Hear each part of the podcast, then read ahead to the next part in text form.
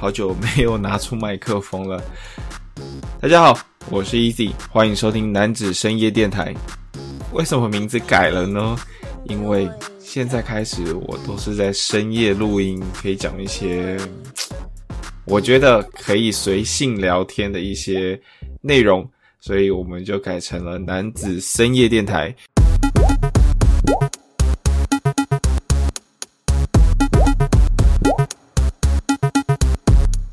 那首先要先祝福大家新年哦，不是祝福，恭贺大家新年快乐！真的是新的一年又来了啊！大家这最近过年吃的好吗？应该是吃的蛮不错的啊。台北宛如空城了，台北真的没有人呢。然后好像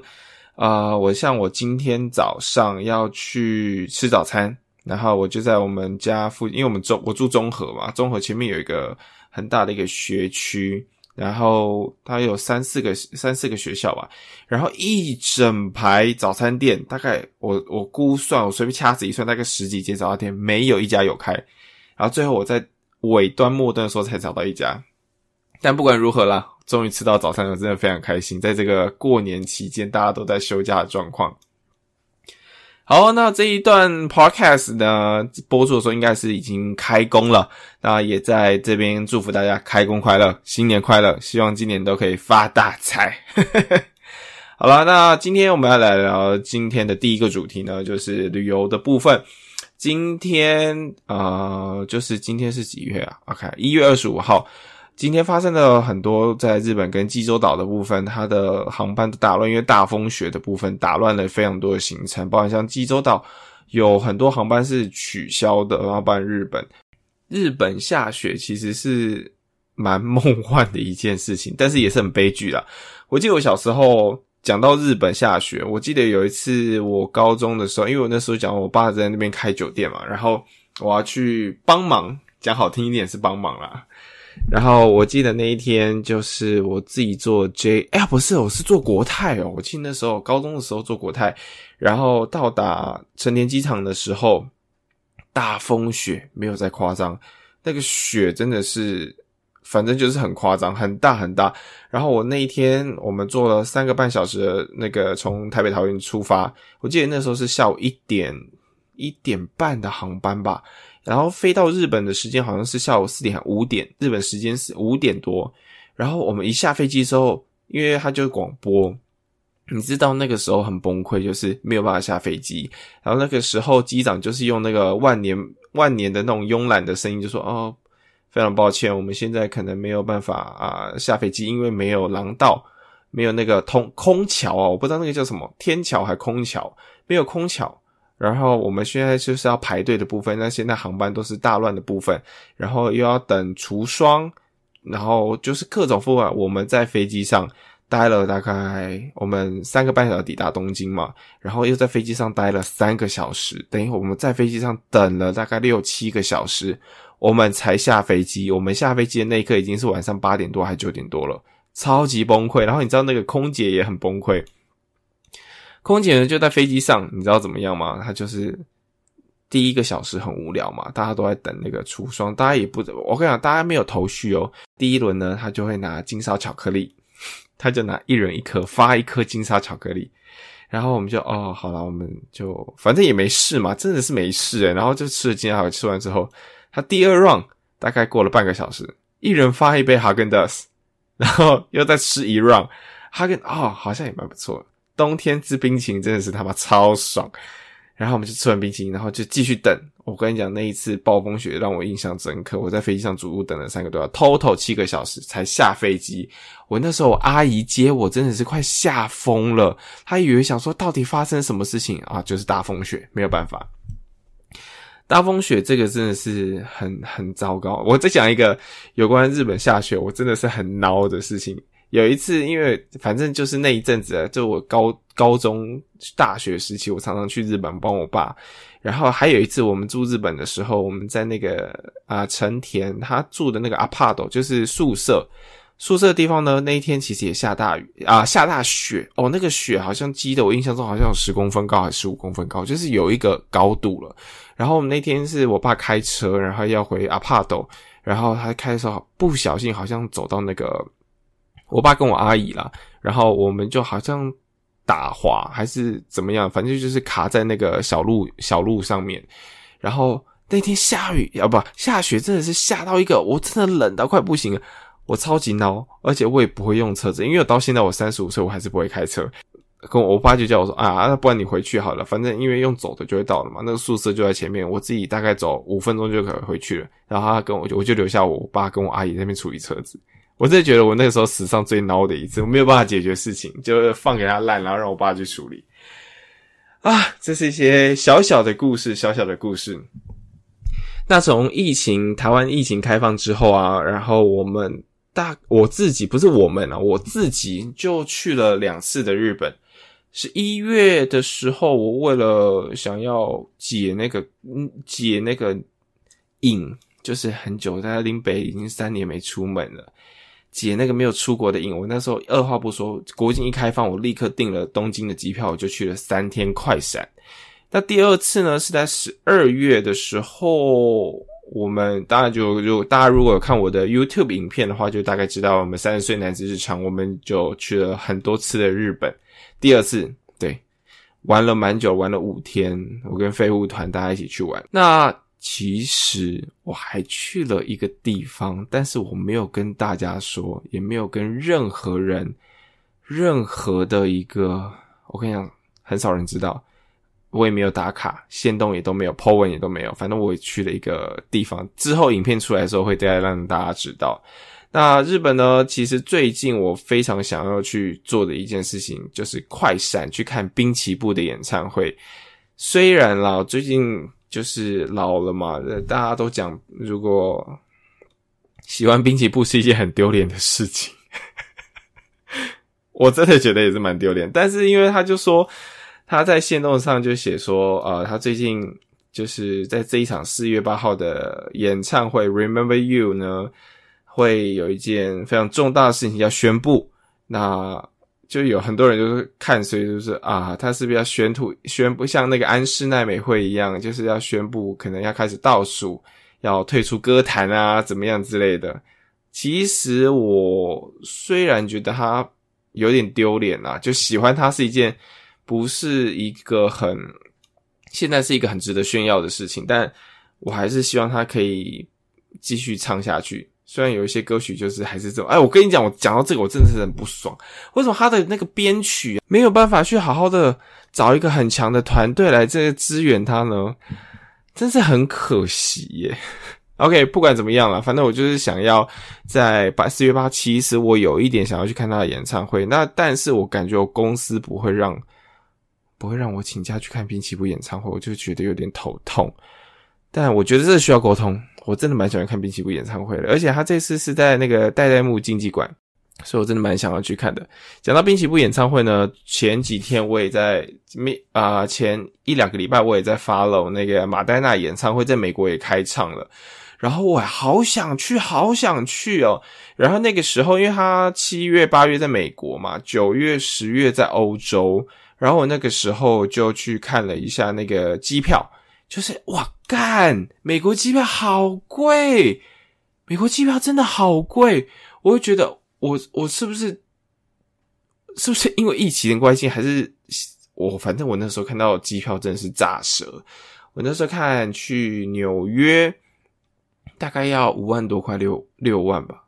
然后去 L A 还是那个洛杉矶跟旧金山那边，大概三万多块。我觉得哇靠！然后不止哦，如果我我现在我那时候那一天的我在盘算说，如果真的要去看马丹娜演唱会的话，我机票好最便宜三万块好了，然后再加上住宿，我没有，因为其实我不太好意思打扰别人，所以我可能应该也是会住个饭店。哇干，他一个晚上三，如果最便宜三四千块，三四千块好像是住那种很烂的饭店哦，然后住个五五个晚上还六个晚上，就大概两，我们算两万。一万八，我们不要算这么刚好，我们大概算个两万五到三万块左右，所以我们住宿再加机票大概就抓六万。再加马丹娜的演唱会，它最便宜的话是一百多块美金，大概是三千多块，加手续费四千多块。最贵最，但是一般你觉得要好一点的位置，大概是三百块美金到五百块美金，平均大概五三一万五，九千到一万五的门票，干你把它加上去，哇，不得了不得了！我跟你讲，这趟旅程至少起跳是八万块，八万块哦，然后还不含旅游跟吃东西。我最后真的是没有办法，真的不行，我觉得太贵了，已经超出我的预算了。看一场演唱会要花八到十万块，我觉得可能有一点点硬，而且可能品质还不是很好。我想说作罢作罢，马丹娜我就先放弃了。所以我退而求其次，我很想去看滨崎步的演唱会。我希望我们公司可以成全我，我已经委屈到就是我可能是两天一夜快闪日本的那一种。不管怎么样，我希望我有机会可以近距离看到我最近这几个蛮想看的演唱会啊，真的是蛮有趣的，蛮有趣的。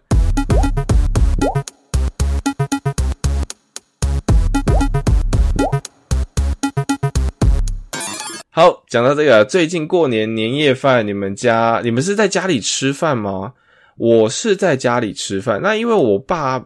其实我因为我从小就是台北人嘛，所以是我也没有什么回乡下可以去吃那种阿公阿妈啊那一种可以回乡下去找他们。但因为我阿公阿妈早就也就是最都已经过世了，那我爸他们其实我们全家人也都是台北人，所以也没有。没有机会回到乡下，其实我蛮羡慕可以回乡下的大家，就是可以去放松啊、放空。那当然，可能乡下大家都觉得有时候蛮无聊的，不过我觉得有时候也是一个片段。其实有点像确诊的时候，你可能休息个七天，你会觉得哇，你好像是才是真的有休息，真的有休息到的感觉。我最近是年夜饭，我是过年的时候，我是真的蛮想要回乡下，但是我没有什么乡下可以回。我可以讲到年夜饭。啊，最近这因为自从奶奶跟我叔叔哦，就是我们家里有一些过世之后，就我们家人，我爸也生病过，所以最近这两年两三年，我们年夜饭都是由我跟我妹我们来处理。但你也知道，年轻人就是希望可以比较简单好办事。但我觉得我这我妹这一点蛮给力的，她因为她跟我爸住，我是单单独自己出来住。我觉得我妹蛮强的，她会去订一些餐厅啊，就是我很懒得排队，然后我也很懒去抢什么东西，我妹就可以一次把它搞到好，然后她也会煮东西，会觉得哦，OK OK，其实蛮不错，我只要出钱就好了，我出钱她出力啊，其实这个真的是一个蛮棒的一个组合啦。在过年期间，我们这次我妹订了一个红豆师傅，好像套餐吧，其实还不错啦。就因为我们家做的饭啊，老实讲，我爸做的慢，我爸做的年夜饭。真的是他妈难吃，他那个，你知道老人家就会有一些不会讲哎，就是老人家就是有时候他们可能会做一些他们觉得啊很棒的东西，鲜虾子是那个鲜啊什么市场活跳跳的鲜哎，但是煮起来怎么这真的很难吃哎，就是刷刷，感觉又不像是新鲜的，然后他们因为。很很想要去做一些什么表现，然后煮出来的东西就是很不怎么样。我自己觉得啦，就是有点难吃。然后小时候很崇拜我爸会做的东西很好吃，但现在长大我都觉得我爸做的东西有一点难吃，靠北要求太价。然后我就其实我后来也觉得说，反好了，反正既然每天那边嫌那个难吃，那我跟你讲，我跟我妹我们这次年夜饭就自己处理。所以今年这两年连续两年，我们的年夜饭都是自己处理的。这个我觉得，如因为我跟你讲哦，后来发现不是只有我们这个样子，因为我发现连我同事他们也都是用买的。我觉得这个真的是一个非常非常棒的一个方式。就是如果你真的觉得你不知道吃什么，其实有时候去花一点钱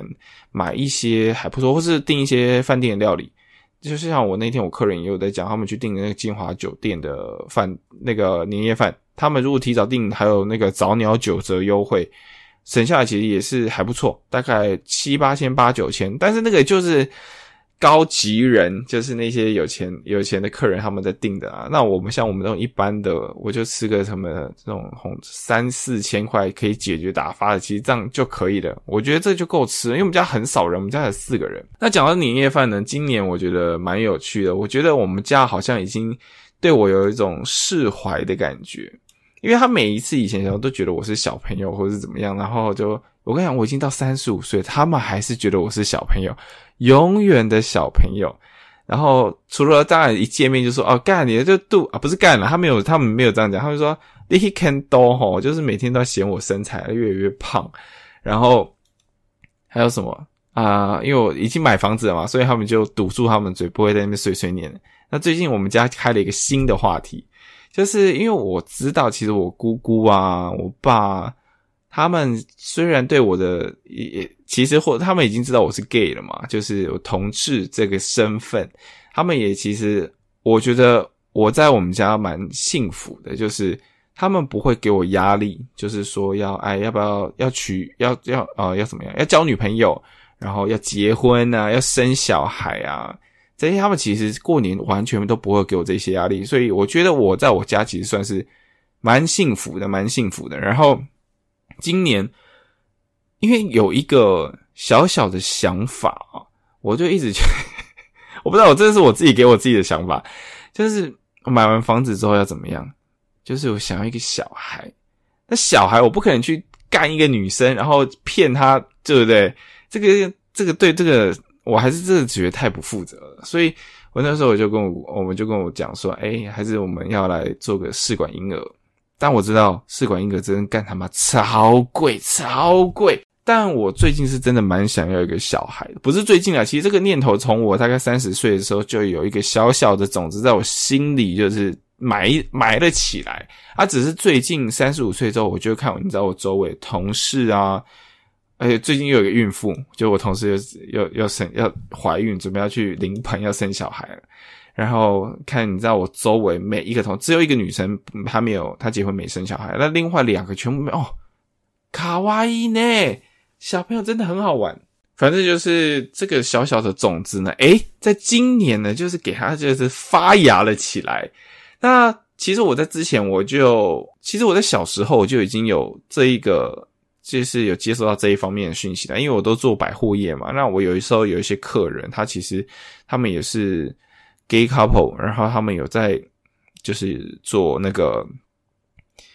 代理孕母。然后那么时候，那个时候的小 baby，他们的小孩子呢是在美国做的。那个时候其实我就知道这件事情可以做代理孕母，然后很贵。我跟你讲，不夸张，在那个时候我听到他做，大概是四年前吧，还五年前。诶，他在美国做做一个小孩七百万，七百万，干你娘，七百万，真的很惊人。那个时候七百万已经算是可以。桃园中古屋可以买了吧？一户了吧？哇！我选哇，那个那个价格真的是离我遥遥不可及。然后最近我那天我在 YouTube 上面看了那个阿空，阿空就是卖那个有做那个那个假洋剧翻模的那个阿空，他跟那个另外一个男生，我忘记他是什么名字，然后他们的那个 YouTube 上面有聊到。就是他们最近，就是其中他的另外一个 partner，他们最近也不是最近啊，这你毕竟毕竟生小孩是一个需要一个很长的时间。他们去那个泰国买卵子，然后找了台湾的代理孕母做了一下，我就觉得，哦，好像这个比较便宜呢，这个我好像可以做呢。但是这个详细的内容，我觉得我不太方便在这边讲啦，因为我觉得这个也好像有点不。不是很合法，但我不确定，因为这个我真的不知道，所以这是我最近我们话在今年年夜饭跑出了一个全新话啊，重点是怎么样啊？我还没讲完哦。我爸跟我姑姑听到这个哦，这个话题哦，眼睛都亮了。他说：“哦，好啦，那我可以赞助你一些什么之类的。”哦，感觉好像他们找到人生新希望一样，蛮有趣的，不过蛮开心的。就是我觉得我是生活在一个蛮幸福的家庭。虽然他们的长辈哦，三不五时每天就是在搞闹那个搞那个兄弟革命、兄妹姐妹的那个革命，他们其实关关系不太好。最近尤其我奶奶过世之后，他们关系不是很好。但是对我来讲，他们对我其实都蛮包容的，所以我觉得我在这边也算是一个蛮不错的啦。对啊，因为像我啊，我表妹啊，跟我妹这边，这就是我们这一辈的，其实都算蛮团结的。一起就是团结对付长辈。好了，以上就是最近的一些小小的话题。不知道你们最近过年还好吗？我相信大家在这个新的一年，